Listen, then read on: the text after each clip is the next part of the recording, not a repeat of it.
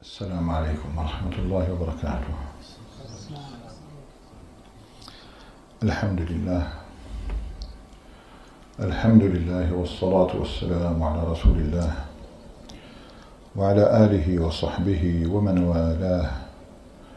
وعلى كل من اقتفى أثره واستنى بسنته واهتدى بهداه. أما بعد فقد شرعنا في اللقاء الأخير في تفسير قوله تبارك وتعالى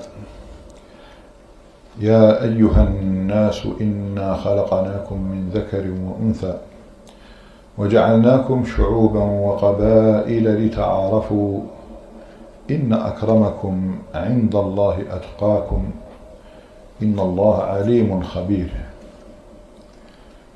ومما رأيناه في تفسير هذه الآية المسألة الأولى المتعلقة ببيان وجه الربط بين هذه الآية وما قبلها.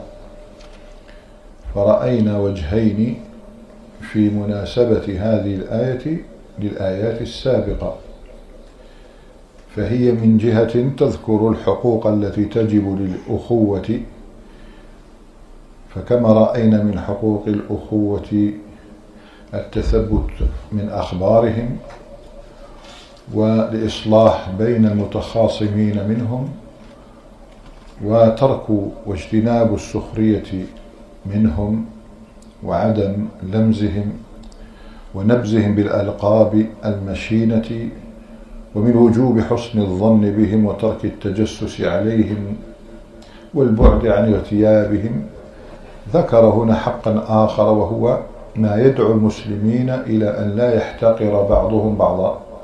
إذا تذكروا أنهم جميعا خلقوا من أب واحد وأم واحدة فما وجه تفاخرك بنفسك واحتقارك لغيرك إلا الهوى واتباع ما تشتهي الأنفس.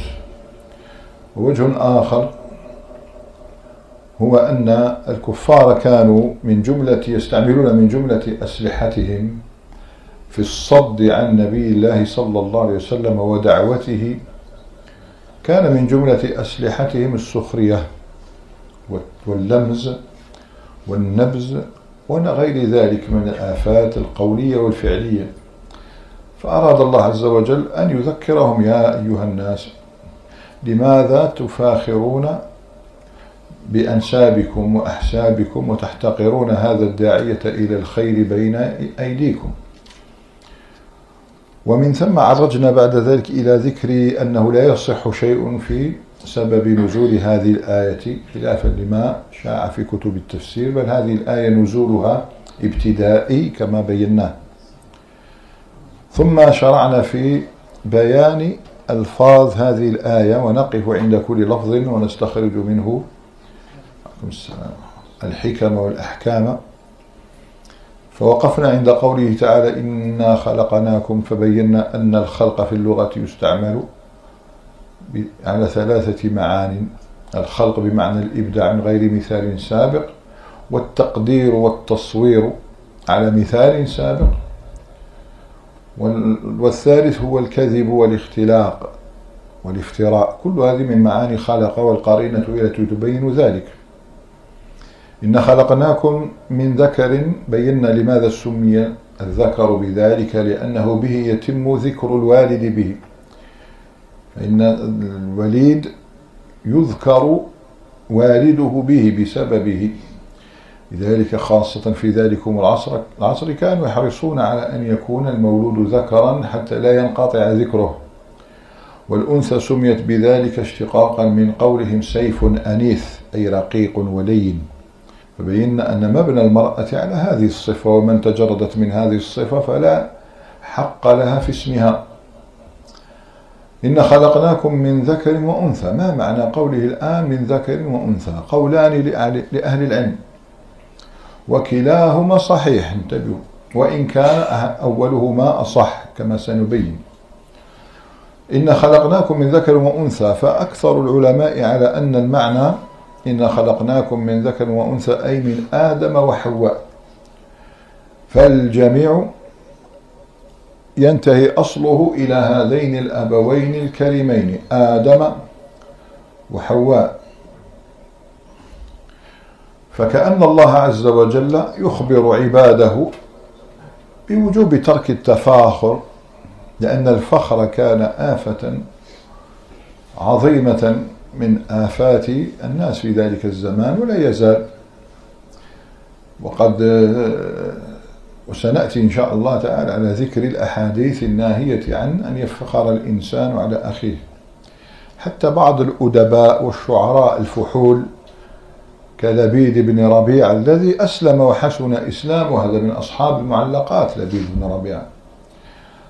صاحب أصدق كلمة قالها الشاعر ألا كل ما خلا الله باطل. وهنا توقف النبي صلى الله عليه وسلم ولم يذكر الشطر الثاني. قيل لأنه لا يريد أن يؤثر عليه شعر لأن الله نزهه عن ذلك وما علمناه الشعر وما ينبغي له. وقيل لأن معنى الشطر الثاني غير صحيح. الشطر الأول منه صحيح. ألا كل ما خلا الله باطل لكن الشطر الثاني وكل نعيم لا محالة زائل. فنعيم الجنة لا يزول. فلم يشأ النبي صلى الله عليه وسلم أن يذكر الشطر الثاني لهذا هذا على قول الثاني. لبيد بن ربيعة الذي يدرس الأدب العربي يجد أن شعره ضعف بإسلامه. لماذا؟ لما سئل قال لأن الشعر مبني على الكذب. أغلب الشعر مبني على الكذب. أغلبه. حتى إن الله عز وجل قال والشعراء يتبعهم الغاوون. طبعا استثنى إلا الذين آمنوا وعملوا الصالحات لكن الأصل حتى إنه يؤثر أن بعض الطفيليين الطفيليون هم الذين يتعمدون اتباع المناسبات والفرص للأكل والطعام. نحن نسميهم مثلا الكساكسية مثلا. يضع دائما ملعقة في جيبه حتى إذا حانت فرصة لم يفوتها. ويضرب بالمثل بأشعب لكن نخشى أن يكون ذلك من الكذب عليه. لكن أحد الطفيليين رأى بعض الوجهاء ذاهبين إلى الأمير. جاب غير الشعراء الوجهاء. ماك الشعراء هذوك الفحول يا أختي الأمراء يحبوا المدح ويحبوا الصمر في ذلك. الشاعر الأول مرحبا جو الشاعر الثاني. في الأخير صاب هذا الطفيل قال وأنت ما جاء بك إلى قالوا أنا من الغاوين. والله تعالى يقول والشعراء يتبعهم الغاوون. فأعجبه كلامه فأدخله. فالشاهد أنه اللبيد يقول لك إن الشعر شعره ضعف. لماذا؟ لأن غالب الشعر مبني على الكذب وما كان محرما كالغزل. محرم. الفخر الذي نحن الآن نتحدث عنه محرم. الهجاء محرم. الرثاء محرم. كل هذا يعني أغراض الشعر الكثيرة التي انتشر بها الشعراء قديما حرمها الإسلام لأنها كلها تدعو إما إلى سخط على قدر أو دعوة إلى فجور ونحو ذلك. فالشاهد هنا أن الله يذكرك يذكر العباد بأصلهم. أنتم خلقتم من آدم وحواء جميعكم. فلا وجه لأن يفخر بعضكم على بعض. كما قال أحدهم الناس من جهة التمثال أكفاء. أبوهم آدم والأم حواء. فإن يكن لهم من أصلهم شرف يفاخرون به فالطين والماء. ما الفخر إلا لأهل العلم؟ إنهم على الهدى لمن استهدى أدلاء.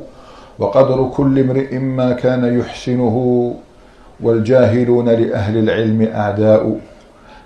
فقم بعلم ولا تبغي به بدلا الناس موتى وأهل العلم أحياء. يعني يبين لك أن النسب الحقيقي هو في ذلكم العلم الذي يقرب إلى الله. النافع العلم النافع الذي يقول ويثمر العمل الصالح. هذا هو المطلوب الذي ينبغي للإنسان أن يعض على نهجه فيه وسبيله عليه. إذا هذا القول الأول. إنا خلقناكم من ذكر وأنثى وهو آدم وحواء. وبينا أن الإنسان لا الناس تفتخر بماذا؟ العقلاء طبعا يفخرون بماذا؟ بالحسب والنسب. لماذا لأنهم يعلمون أن المال يمكن أن يحصله الفقير؟ من, فخ من افتخر بالجاه بالمراتب والمنصب يمكن أن يكون الوضيع يبذل مجهودا يصل إلى منصب. لكن من أين لك أن يكون لك نسب وحسب؟ هذا أمر ليس من كسبك. فيفتخرون بذلك. الله تعالى قال أن نسبكم جميعا أيها العباد. يرجع إلى أب واحد وأم واحدة. هذا الذي صار عليه أكثر المفسرين وهو الذي يعني أقوى. وهناك قول آخر من ذكر وأنثى قالوا لا هو يتحدث عن كل يا أيها الناس كلكم خلقناكم من أب وأم. ولكل واحد من الخلق له أب وأم فهو الخلق ليس الأصلي ولكنه الخلق الفرعي لأن الخلق نوعان خلق أصلي عن آدم وحواء وكثيرا ما ينسب الله إليه. لما يقول ربي سبحانه وتعالى ثم سوى آه، آه، جعل نسله من سلالة من طين. صح؟ يعني هذا الخلق الأول. لكن الخلق الثاني من ماء مهين. خلقنا من ماء مهين. إذا الإنسان باعتبار خلقه الأول مخلوقا من ماء مخلوق من ماء وطين. الطين والماء كما قال الشاعر. ولكن إذا نظرنا إلى الخلق الفرعي بماذا تم به التكاثر والبث في الأرض؟ هذا تم من ماء مهين. يؤتى في هذا المقام بموعظة بليغة تعزى إلى إبراهيم بن أدهم رحمه الله. عندما دخل أحد الأمراء أو الملوك السوق وكان ذا هيبة وبطش. فانفض الناس جميعهم من ذلك السوق إلا هو. فقال أما عرفتني؟ قال والله إني لا أعرفك. قالوا إذا فمن أنا؟ قال أنت أولك نطفة مذرة. مذرة. وآخرك جيفة قذرة. وأنت بينهما تحمل العذرة. العذرة أكرمكم الله. الفضلات التي لا يستطيع الإنسان أن يراها مع أنها له. يعني يشمئز إذا رأى ما يحمله. إذا هذه حقيقتك.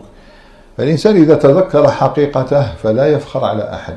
الآن هنا يا أيها الناس إنا خلقناكم من ذكر وأنثى. كل منكم خلق من ذكر وأنثى. هل هذا من كسبكم؟ هل أنتم اخترتم آباءكم وأمهاتكم؟ الجواب لا. إذا فلماذا تفاخرون؟ فلماذا تفتخر تفتخر بشيء ليس من كسبك بل إن الله هو الذي اختار أن تكون ابن فلان وفلانة. إذا ليس من كسبك. في كلا الحالتين لا يحق لك الافتخار لأن هذا الأمر ليس من كسبك.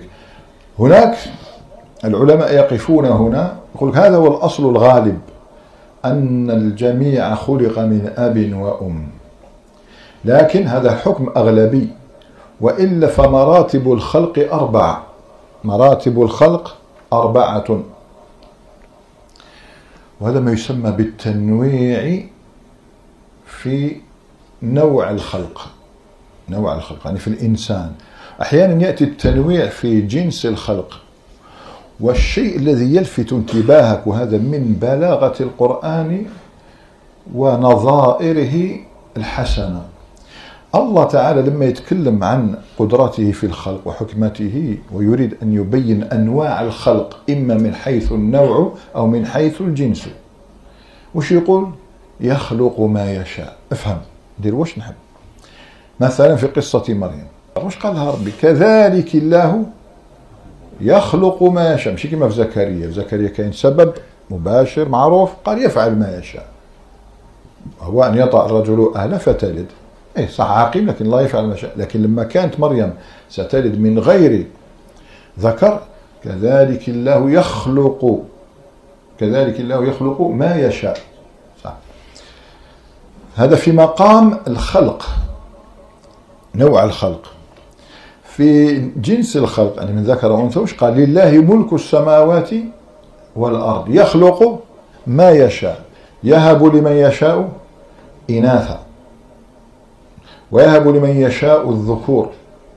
النوع الثاني أو يزوجهم ذكرانا وإناثا قولان. منهم من قال يزوجهم يعطيك ذكر وأنثى منهم من يعطيهم ذكورا وإناثا منهم من قال لا يزوجهم ذكران وإناثا يجعلهم توائم يزوجهم أي يعطيهم توأم ذكر وتوأم أنثى. إيه؟ ويجعل من يشاء عقيمة. يخلق ما يشاء. هاي لك أنواع الخلق الأربعة من حيث الجنس. جنس المولود. الآن نرجع إلى الخلق حيث النوع الإنساني هذا. كيف تم أربعة أيضا. شفع عليهم. هي أربعة وهنا أربعة. مش تشوف محاسن القرآن. قال عز وجل كذلك الله يخلق ما يشاء. لماذا؟ لأن هناك أنواعا أربعة من الخلق. الخلق الأول من خلقه الله عز وجل من أب وأم وهذا غالب الخلق غالب الخلق. لماذا؟ لذلك ذكره الله. في آيتنا إنا خلقناكم من ذكر وأنثى والحكم دائما لمن؟ للغالب. النوع الثاني من الخلق من خلق من غير ذكر ولا أنثى وهو آدم عليه السلام. هذا النوع الثاني. والنوع الثالث من خلق من ذكر لا من أنثى من ذكر لكن ما كاش أنثى وهي حواء خلقت من آدم من ضلع كما سيأتي بيانه من ضلع آدم الأيسر. وهناك ما خلق من أنثى من ولا ولا وليس هناك وهو عيسى عليه السلام الذي خلق خلقه الله من مريم.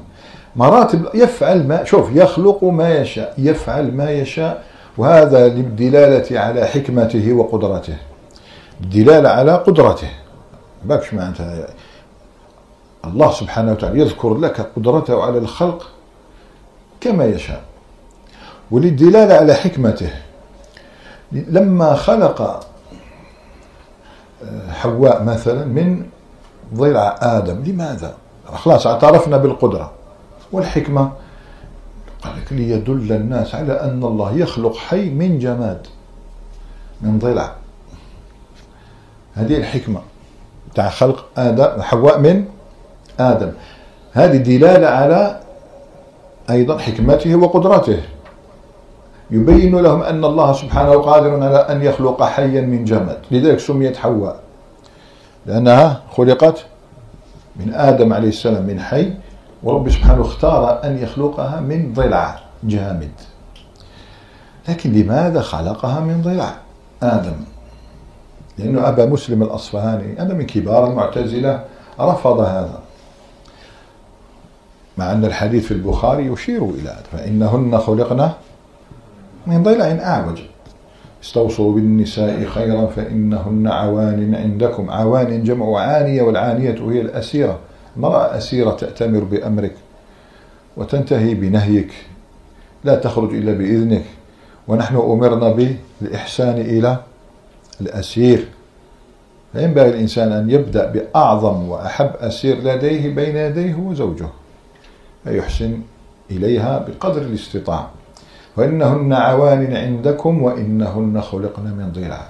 أعوج وأعوج ما في ضلع أعلاه فإذا ذهبت تقيمه كسرته فاستمتع بها على عوج.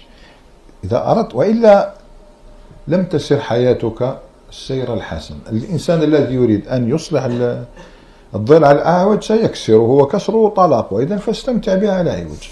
تنصحها اليوم تأتمر يوم يومين ثلاثة تعاود تحفيد الخطأ نفسه. تذكر باللي هي هكذا. وإلا استحالت المعيشة معها. إذا فاستمتع بها على عوج شو بحالك؟ أعطاك هناك. لا تبتغي إصلاح هذا وإلا سينكسر. نعود فنقول أبو مسلم الأصفهاني رد عليه العلماء قالوا أراد الله عز وجل أن يبين قدرته عندما خلق حواء من من ضلع آدم الأيسر. إيه ولكن علماء اللطائف والأسرار قالوا وأراد أراد أن يعلم الإنسان ذكرا وأنثى. هذه رسالة للذكر والأنثى. أيها الذكر هذه المرأة التي عندك هي جزء منك. والإنسان هل يضر بجزئه؟ كيش واحد شفته يجي اليد يبدأ. هذا إلا مجنون. إنسان لا يضر بجزء منه بعضو منه. فكأنه يقول لك أيها الرجل أرفق بمن تحت يديك فإنها جزء منك. مثل يدك مثل قلبك مثل صدرك فلا تضر. خلاص الرجل إذا فيه دعوة للرجل إلى الرفق. ثم نلتفت إلى المرأة أيتها المرأة أنت فرع من أصل. ومستحيل وعيب ومحال أن يناطح الفرع الأصل. وليس الذكر كالأنثى وللرجال عليهن درجة. المرأة المؤمنة تؤمن بهذا وتسلم لأن الله تعالى قال وربك يخلق ما يشاء ويختار فلذلك هي رسالة متى راودها الشيطان إلى أن تزاحم هذا الرجل؟ فلتتذكر أنها فرع له فرع منه ولست أصلا. ومتى هو سول له الشيطان؟ بأن يظلم هذه المرأة ويحتقر فليتذكر بأنها فرع منه. بهذا التكامل تسير الحياة الزوجية على خير ما يرام في غالب أحوالها وأحيانها. هذه الحكمة خفيت على هذا المعتزلي غفر الله له. إذا أحيانا يعطيك ربي سبحانه وتعالى هذا التنويع تاع الخلق فيه قدرة رأيناه وفيه حكمة. خلق آدم حواء من آدم للدلالة على قدرته حيث خلقها من جماد وأيضا فيها رسالة تربوية نفسية لكل من الذكر والأنثى. خلق إذا خلق آدم من لا شيء. لا شك أن الحكمة هنا ظاهرة في بيان قدرته سبحانه وأننا نستغل هذا الحدث لنناظر ونجعل به في أفواه المشركين والكفار حجرا. نلقمهم بحجر لماذا؟ لأن أعظم شيء يتحدث عنه النصارى وأنت تحدثهم يقول لك عيسى عليه السلام ولد من غير أب إذا فهذا شيء عظيم هذا الشيء الذي يتكرر على ألسنتهم وأعجب ما فيهم وما يبين ضلالهم أنهم لا يتحدثون عن أول كلمة تكلم بها المسيح عيسى. عباك بلي النصارى يجيب لك كاع المعجزات تاع عيسى ما صح منها وما لم يصح.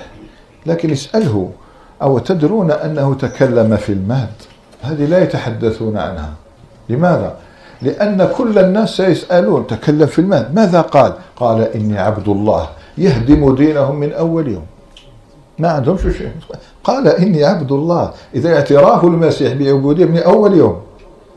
لماذا لكن الله تعالى خلق عيسى عليه السلام من أم فقط من, من أنثى حتى نسير على الآية من أنثى دون ذكر. رأينا القدرة. ما هي الحكمة؟ خلاص القدرة اتفقنا عليها. يخلق ما يشاء. الآن الحكمة شفناها في حواء عندما خلقت من آدم من ضلعة. حكمة خلق ذكر من أنثى فقط كان ذلك الزمان الطبائعيون انتشروا أعادوا من جديد. كما إحنا عندنا الدهريون وعندنا الطبائعيون أن الطبيعة هي التي تحكم هذا الكون. عدنا إليها ولا لا؟ عاد عاد الناس إليها. وعلقوا كل مسبب بسببه وأن الشيء لا يمكن أن يحدث دون سببه الطبيعي فهم نحن صحيح أننا نعطي الأسباب قيمتها. إحنا لا نلغي الأسباب. بالعكس ديننا يفسر لنا التوكل. إذا قال لك إنسان ما معنى التوكل فقل التوكل هو اتخاذ أسباب ودعاء العزيز الوهاب. هذان ركنان للتوكل. ليتخذ الأسباب فقط دون دعاء هذا طعن في الشريعة. وليتخذ الدعاء فقط دون الأسباب هذا طعن في العقل.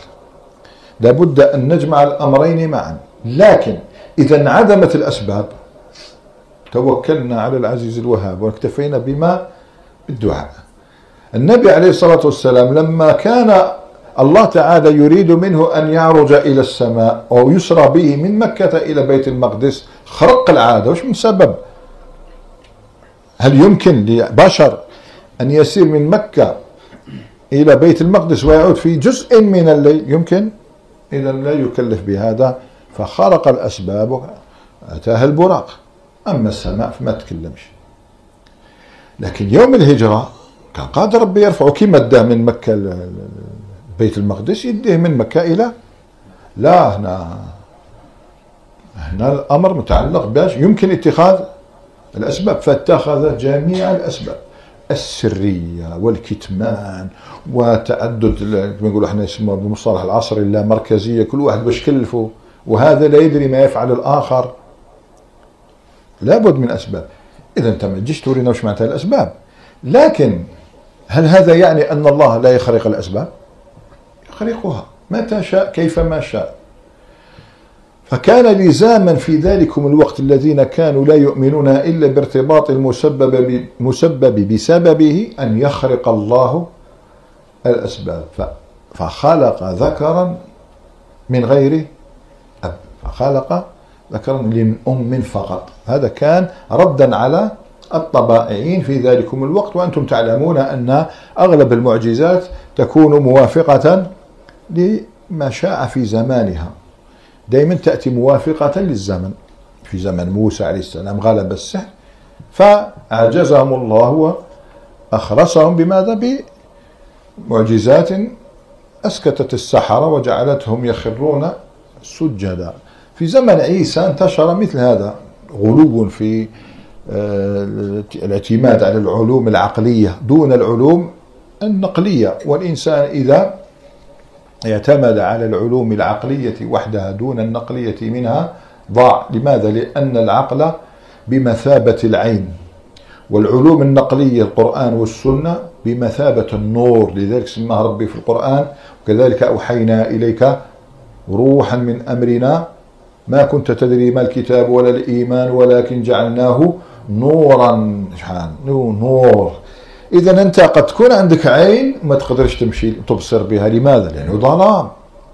لا تغتر بعينك تقول راح نشوف الظلام. لا لابد لك من نور. كذلك أيها العبد لا تغتر بعقلك. لابد لك من نور اللي هو الوحي. ما تغترش بالعقل. لذلك قال أحدهم علم العليم وعقل العاقل اختلفا. من ذا الذي منهما قد أحرز الشرفا فقال العلم أنا أحرزت غايته. صحيح. فقال العلم أنا أحرزت غايته. وقال العقل أنا بي الرحمن قد عرفا باش عرفت ربي؟ بالعقل. فقال العلم أنا أحرزت غايته. وقال العقل أنا بي الرحمن قد عرف. فأفصح العلم إفصاحا وقال بأين الرحمن في القرآن اتصفا؟ باش تصف ربي في القرآن بالعلم ولا بالعقل؟ العلم هناك أدرك العقل أن العلم سيده فقبل العقل رأس العلم وانصرف ها العلوم النقلية مهمة جدا. أنا في زمن يعظمون العلوم العقلية ويظنون أنها تكفيهم للنظر لا يمكن لا بد لك من وحي يقودك إلى السبيل الأقوم. نعود فنقول حدث ذلك الأمر الخارق ردا على الطبيعين هذه الحكمة قدرة وحكمة. وما وافق الأصل والغالب كخلق أغلب الناس من ذكر وأنثى لا يسأل عن حكمته لأنه الأصل وما جاء موافقا لحكمته لا يسأل عن علته إذا هذا جواب إنا خلقناكم من ذكر وأنثى حكم أغلبي وإلا هناك من خلقهم من غير ذكر ولا أنثى هناك من خلقهم من ذكر دون أنثى هناك من خلقهم من أنثى دون ذكر يخلق ما يشاء لبيان قدرة ولبيان حكمة. قلنا قولان إنا خلقناكم من ذكر وأنثى. منهم من قال الذكر والأنثى هو آدم وحواء. منهم من قال لا من ذكر وأنثى أبو كل مخلوق أبو كل إنسان وأمه. ما هو؟ كلاهما واقع وكلاهما صحيح لكن الأقرب والأقوى هو الأول. لماذا؟ لخطبة سنأتي على ذكرها إن شاء الله في بيان آه، ترك التفاخر الإنسان على أخيه. خطبة رواها الإمام الترمذي من حديث عبد الله بن عمر يوم فتح مكة. النبي عليه الصلاة والسلام فتح مكة قال يا أيها الناس إن الله قد أذهب عنكم عبية الجاهلية. العبية هي النخوة والفخر. إن الله قد أذهب عنكم عبية الجاهلية والتفاخر بينكم فكلكم لآدم وآدم من تراب. ثم قرأ قوله تعالى يا أيها الناس إنا خلقناكم من ذكر وأنثى. وش نفهم؟ بأن المقصود إنا خلقناكم من ذكر وأنثى وآدم. هو. ولكن تذكر القولين وتقف عند هذه الأمور التي ذكرناها ثم قال عز وجل يا أيها الناس إنا خلقناكم من ذكر وأنثى وجعلناكم. جعل في اللغة العربية لها أربع في القرآن أيضا لها أربعة معان لابد يعرف مدلول الكلمات العربية. تأتي لأربعة معان تأتي بمعنى اعتقد فتنصب مفعولين. وجعلوا الملائكة الذين هم عباد الرحمن إناثا. أي اعتقدوا الملائكة الذين هم عباد الرحمن. ظنوا ظنوا ذلك وآمنوا به.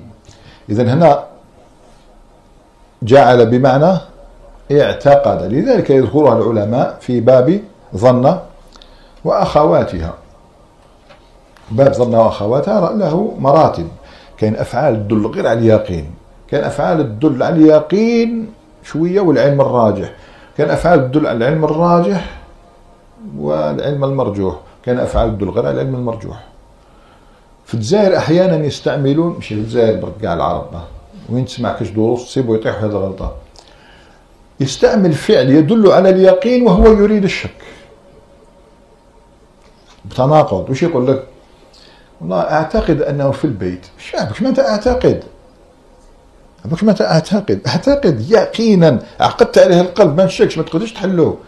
الاعتقاد هو الإيمان الجازم. لذلك إحنا نسمو الإيمان العقيدة. المعتقد. بمعنى العقد. عقد الشيء. جيت لمعلومات حطيتها في قلبك وربطها أروح أنت. لذلك لما يكفر الإنسان شو نقول له انحلال. انحل. وش معناتها؟ تحلت هذيك أعتقد أنه حرام. فهم من هنا بين قوسين؟ إحنا عندنا كلمة نستعملها أقول جاب لي ربي. جاب لي ربي يعني جاء به إلي ربي. إيش معناتها؟ جاب جابوا أي جاء به كما حققه العلماء الذين يشتغلون بالكلمات العامية في اللغة العربية أو التي كلمات عامية أصلها اللغة العربية. إذا جاء به جابوا. إحنا نقول هذه. صح جاب لي ربي يعني هو الذي جاءك به. أين؟ لماذا إحنا نرفض هذا الاستعمال؟ لماذا؟ لأنكم تستعملونها فقط في الظن المرجوح في الشك. جيب لي واحد استعملها في اليقين. كاش واحد قال لك جاب لي ربي راه هنا. عادي ما تسمعهاش يجيبوها غير في الشك. جاب لي ربي. اذا أنت ربي يجيب لك غير الشك. ما يجيبلكش يقين أنت مع أن الله يأتي اليقين الإلهام الفطري. كاين إلهام فطري الذي ألهمته أم أم موسى التي ألهمته مريم. شيء يلقي الله تعالى في روع ابن آدم وهو خطاب كما حققه ابن تيمية رحمه الله في الفرقان بين أولياء الرحمن وأولياء الشيطان. هناك ملك سبحان الله صح مسلم الحديث كما أن هذا من عدل الله ورحمته وفضله. أما الناس تطرح أسئلة. أنت الحمد لله راك متدين ومن أهل السنة لكن بعض الناس المنحرفون يطرحون أسئلة ينبغي أن تعد لهم الجواب. كي يقول لك أين العدل مع أن سخر سلط الله علينا عدوا لا نراه؟ يوسوس لأن الوسوسة أصلها من الصوت الخفي. شفت المرأة تكون دايرة؟ قرط. نقوشها صح لا؟ عندها صوت. كي تحتك باللحم. عندها صوت تسمع ما تسمعوش غير هي بالك ما تسمعوش لا غير تشوف la réaction تاع خواتاتها est-ce que شابة ولا ماشي شابة هذا ما كان الصوت تاع القرط وهو يحتك بالاذن هي الوحيده ربما اللي تسمعه بالك ما تسمعوش ها واش معناتها الوسوسه هذا واش معناتها الوسوسه هو الصوت القرط استعمل للشيطان لأنه من الذي يسمعه الا خالقه يقول لك شوف سلط علينا عدوا لا نراه لا نسمعه ويجري منا مجرى الدم. كيف يمكننا النجاة منه؟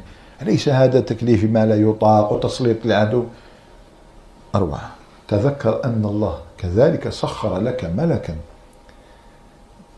يلقي الله تعالى به عن طريق يلقي الله عز وجل ما يناقض به وسوسة الشيطان وما يسمى بالهاتف تاع الخير. هذا عدل الله. زيد ربي سبحانه لما وصف الشيطان بالوسواس برك؟ قال الوسواس. قال الخناس أعطاك خطره وأعطاك دواءه. باللي هذا يخنس وسواس يبدأ يوسوس لكنه يخنس. بماذا؟ بذكر الله.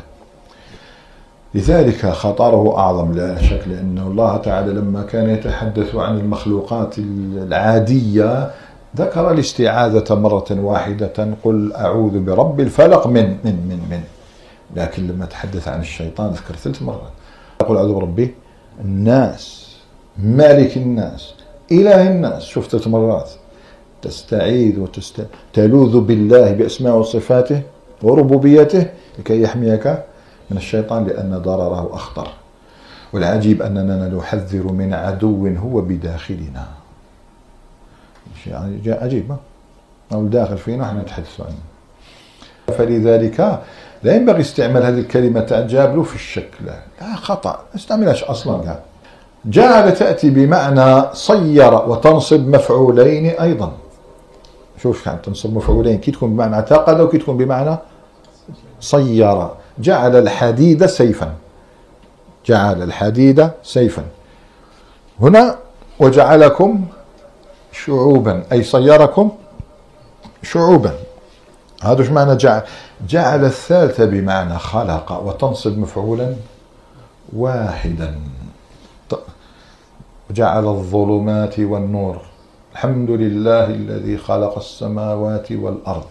إيه؟ وجعل الظلمات والنور. بمعنى خلق. يقول قال خلق السماوات والأرض. بعد يزيد يقول جعل خلق الظلمات والنور. نعم. لأنه إذا كان الخلق في الماديات تستعمل خلق إذا كان في الأعراض النور والظلام ليس أمرا ماديا وإنما هو يتعلق بغيره. خلقه الله عز وجل ليتعلق بغيره فيسمى هذا الخلق جعلا هو الفرق الدقيق بين جعل وخلق. إذا كانت جعل بمعنى خلق تنصب مفعولا واحدا. ومع الأسف أن الزمخشري رحمة الله عليه فالذي كان معتزليا متعصبا لاعتزاله افتتح كتاب خطبة كتابه الحمد لله الذي خلق القرآن. فقال له بعض تلاميذه بعض يا شيخ هذا تمجه النفوس ولم يقرأ كتابك أحد. بعد ما رجع خلق القرآن صرح ففكر الحمد لله الذي جعل القرآن. وهو ينوي به خلق ولكن في القرآن ورد جعل القرآن إنا جعلناه قرآنا أي صيرناه قرآنا. هو كان ينوي به الخلق. وتأتي جعل بمعنى بدأ يكون من أفعال الشروع. فلا تنصب شيئا. لا مفعولا واحدا ولا مفعولين ولا شيء. إذا كانت بمعنى بدأ تقول وجعل الولد يبكي. هذه؟ وجعل الولد أي بدأ؟ يبكي. ساعة اللغة العربية. هنا وجعلناكم شعوبا وقبائل. شعوبا. الشعوب جمع شعب. والشعب أي حق قولان في معنى الشعوب. وكلاهما صحيح أيضا. عادي يعني الأمر واسع. الشعوب جمع شعب. والشعب هو أول الطبقات السبع. التي يعتمدها العرب في النسب في الانتساب. يقولون الشعوب ويتفرع مفردها شعب. هذه أول طبقة الفوق شعب. ويتفرع من الشعب قبائل شعوبا وقبائل. ومفرد القبائل قبيلة. ويتفرع من القبيلة عمائر. كقريش عمارة في العقل عمارة مفردها عمارة. العمائر مفردها عمارة. يتفرع من العمارة البطون. مفرده بطن. ويتفرع من البطون أفخاذ. والمفرد فخذ أي خمسة. ويتفرع من الفخذ فصائل. والفصائل مفردها فصيلة. ويتفرع من الفصيلة عشائر والمفرد عشيرة. هاي سبع طبقات. يقول البغوي وغيره كابن قتيبة أظن والنسفي في تفسير وليس بعدهن طبقات هاي سبعة. الشعوب مثلا كخزيمة شعب. يتف... هل سمي شعب لأنه سيتفرع منه قبائل؟ هو الأصل. سيتفرع منه قبائل. التشعب تسمعوا بها الشعب إن إيمان بضع وسبعون شعبة. إذا سيتفرع شعاب الجبال هي الطرق في الجبل. إذا خزيمة مثلا هذا شعب يتفرع منه تفرعت منه كنانة وكنانة قبيلة. تتفرع من كنانة عمائر ومن عمائرها قريش. قريش عمارة. تتفرع من العمارة بطون ومن بطون التي تفرعت من قريش قصي. تفرعت من البطون من البطن هذا أفخاذ ومن الأفخاذ التي انبثقت من قصي عبد مناف. ومن الأفخاذ وش يجي؟ الفصائل الفصائل هاشم. ومن الفصائل فصيلة تأتي العشائر من العشائر آل العباس آل عبد المطلب مفهوم؟ الحرب هكذا كل واحد تعطي اسمه. في القرآن الكريم لم يذكر إلا أربع طبقات. ذكر لنا الشعوب والقبائل في سورة الحجرات التي نحن الآن في سورة التفسير. وذكر الفصيلة يود المجرم يوم يود المجرم لو يفتدي من عذاب يومئذ ببنيه وصاحبته وأخيه وفصيلته التي تؤويه فصيلة. العشيرة ديالو هذه أنا فسرناها ببعضها. بعد يقولك ماذا الفصيلة قولوا العشيرة للتقريب. وذكر أيضا القرآن العشيرة.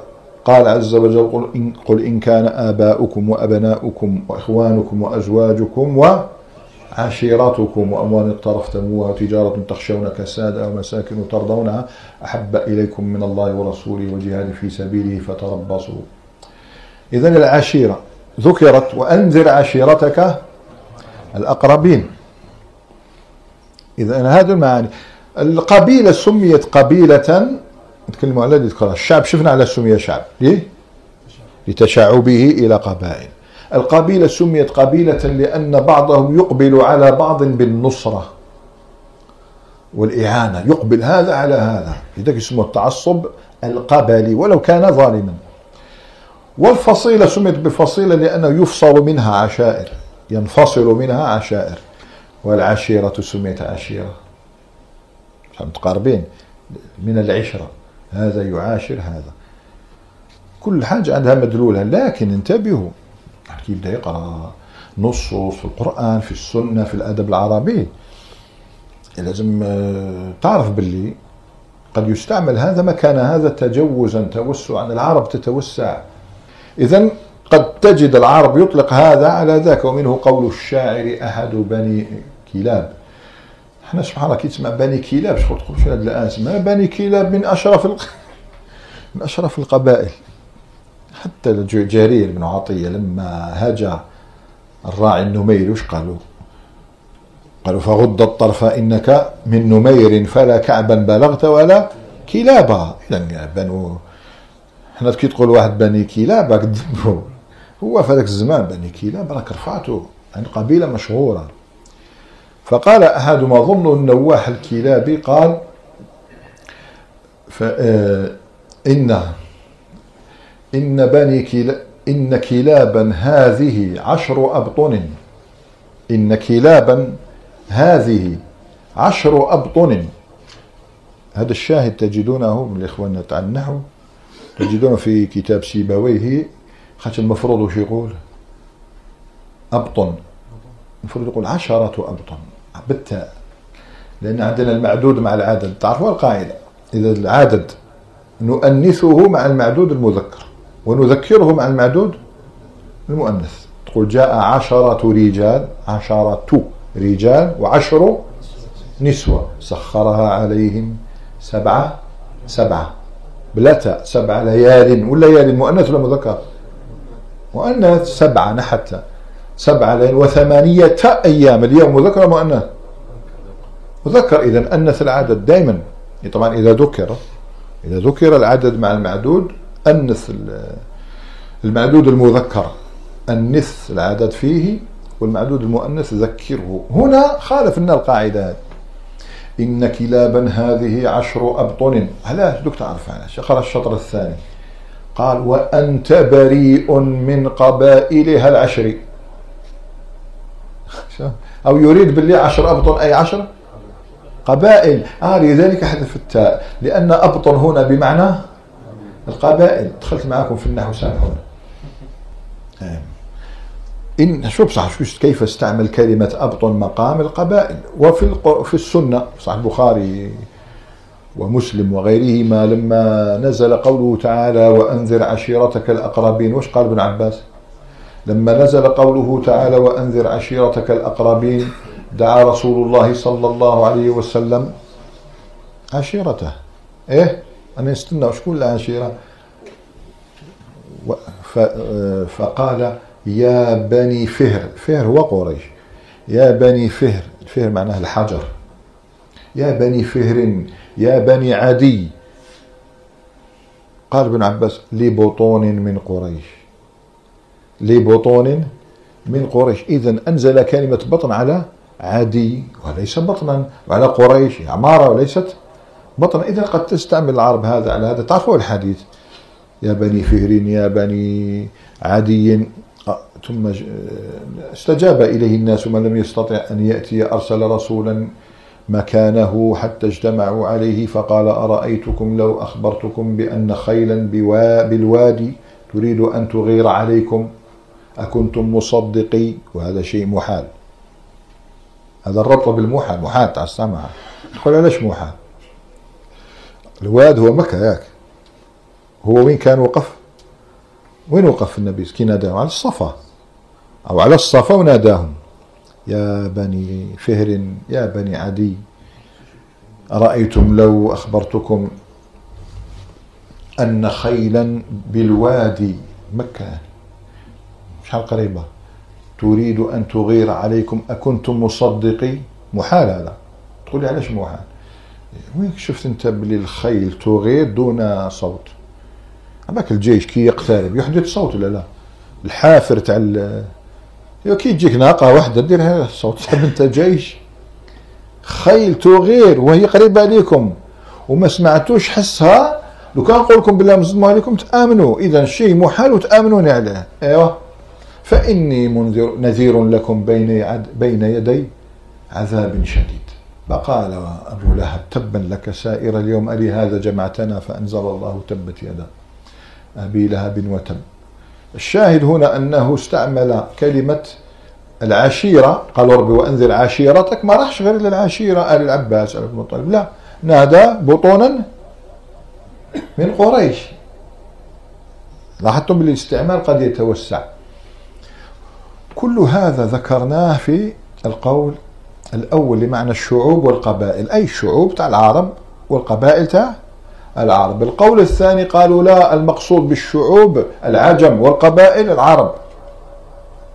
وهذا له قوة. مش معناتها نحن نذكر الأقوال القوية في التفسير. وإلا كما قال السيوط رحمه الله وليس كل خلاف جاء معتبرا إلا خلاف له حظ من النظر.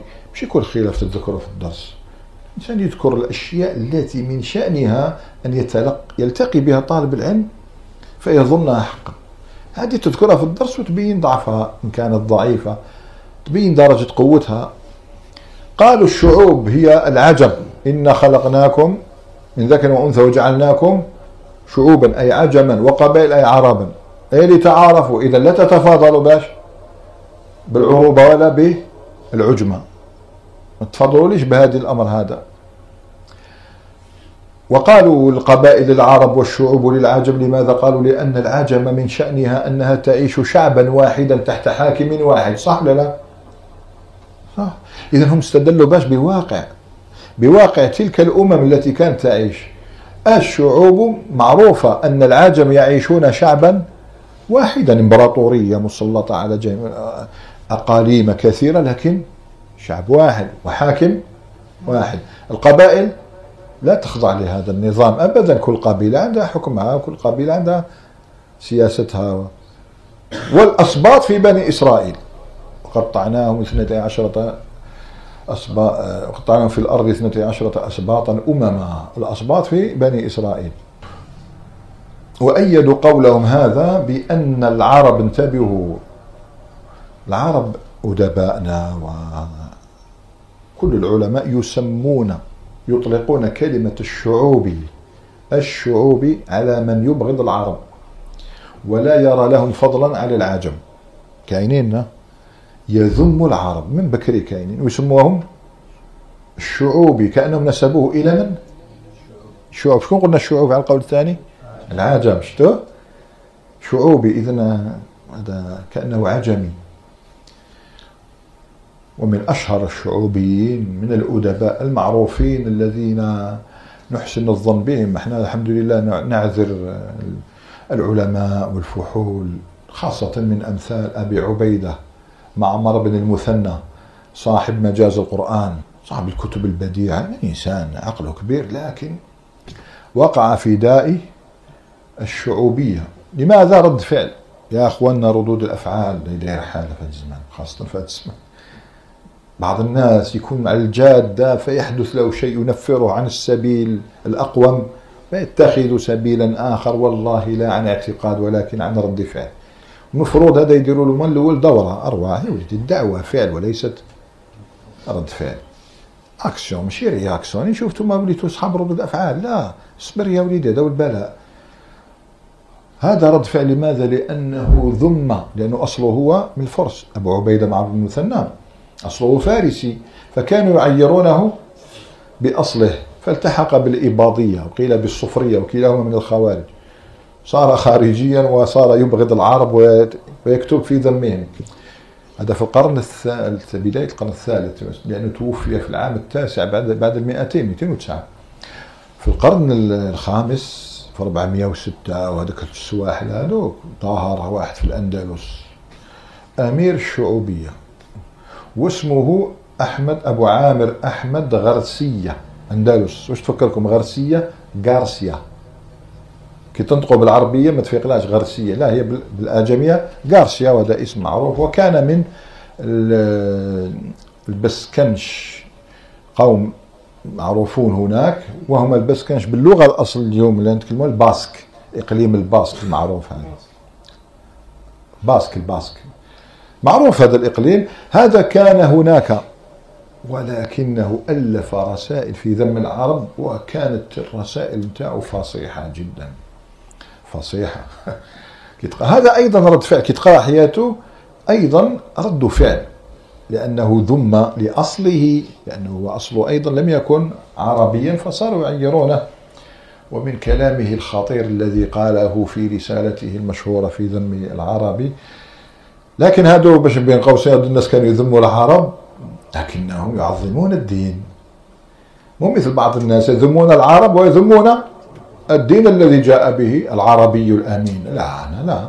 نعود فنقول من كلامه الخطير الذي قاله في طبعا رد عليه العلماء قرنين من الزمان ولا ثلاثة ثلاث قرون هم يردوا عليه. لماذا؟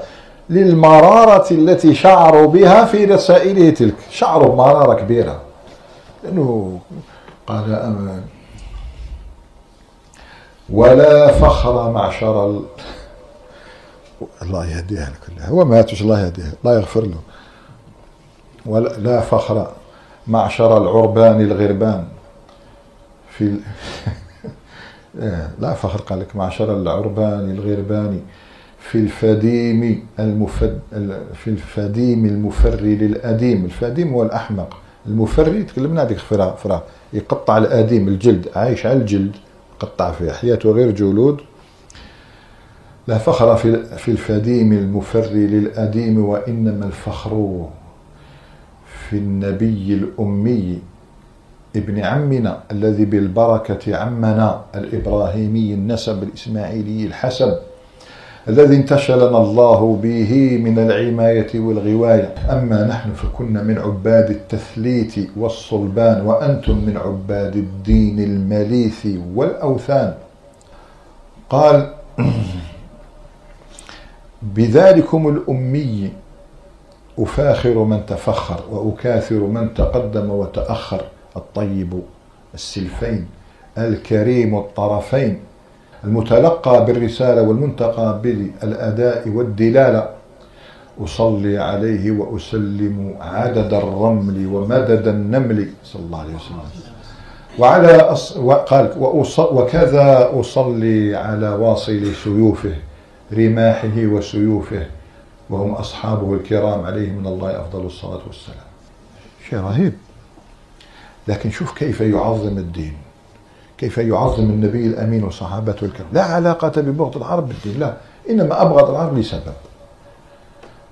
كل هذا استطراد منا لبيان معنى الشعوبي عرفتوا؟ أيدوا كلامهم بأن الشعوب هم العجم والقبائل من العرب بأن العلماء يسمون مبغض العرب شعوبيا.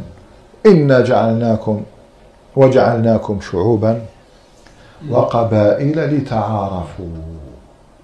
لماذا جعلنا الله شعوبا وقبائل روى الإمام الطبري بسنده الصحيح عن مجاهد قال أي خلقكم الله شعوبا وقبائل وغير ذلك مما رأيناه. لكي يعرف بعضكم بعضا بالانتساب. تخيل تجي تقول لي زيد شكون زيد؟ القراشي آه عرفته. زيد المنافع عرفته. إذا هو فقط هذا الانتساب للتعريف والبيان حتى يعرف بعضنا بعضا. تخيل بكر شكون؟ بكر السعودي ولا الجزائري ولا المصري؟ معمرة. آلاف. إذا فهذه النسبة جاءت لماذا؟ للتعريف والتمييز ومن ومن ثم وعلى ضوء معرفة القرابة بيننا يصل بعضنا بعضا ويعين بعضنا بعضا يرث بعضنا بعضا كاين حقوق تجاه الأقارب فيما بينهم. هاي العلة. إذا رب سبحانه وتعالى جعلنا شعوبا وقبائل لنتعارف لا لنتناكر لا ليفخر بعضنا على بعض. فكل إنسان صار يفخر بأصله بنسبته. على أخيه قد هدم الحكمة من جعل الله لنا شعوبا وقبائل وأتى بنقيض الحكمة لها. هدم الحكمة. ربي سبحانه غير باش ما نتفاخروش باش نتعارفوا ويصل بعضنا بعضا. إحنا رحنا بهذه النسبة نتخاصموا ونتفارقوا ونجادلوا وغير ذلك. هاوش معنى لتعارفوا؟ إن أكرمكم عند الله أتقاكم. أكرم هنا بمعنى الكرم هنا بمعنى النفاسة. تقول حجر كريم. حجر كريم أي نفيس. إن أنفسكم عند الله لا عربكم ولا عجمكم ولا يعني أتقاكم. مهما كان لسانه مهما كان لونه مهما كان قدره مهما كان جاهه مهما كان ماله. إن أكرمكم عند الله أتقاكم. وهذا ما سنطيل إن شاء الله الحديث عنه في اللقاء القابل.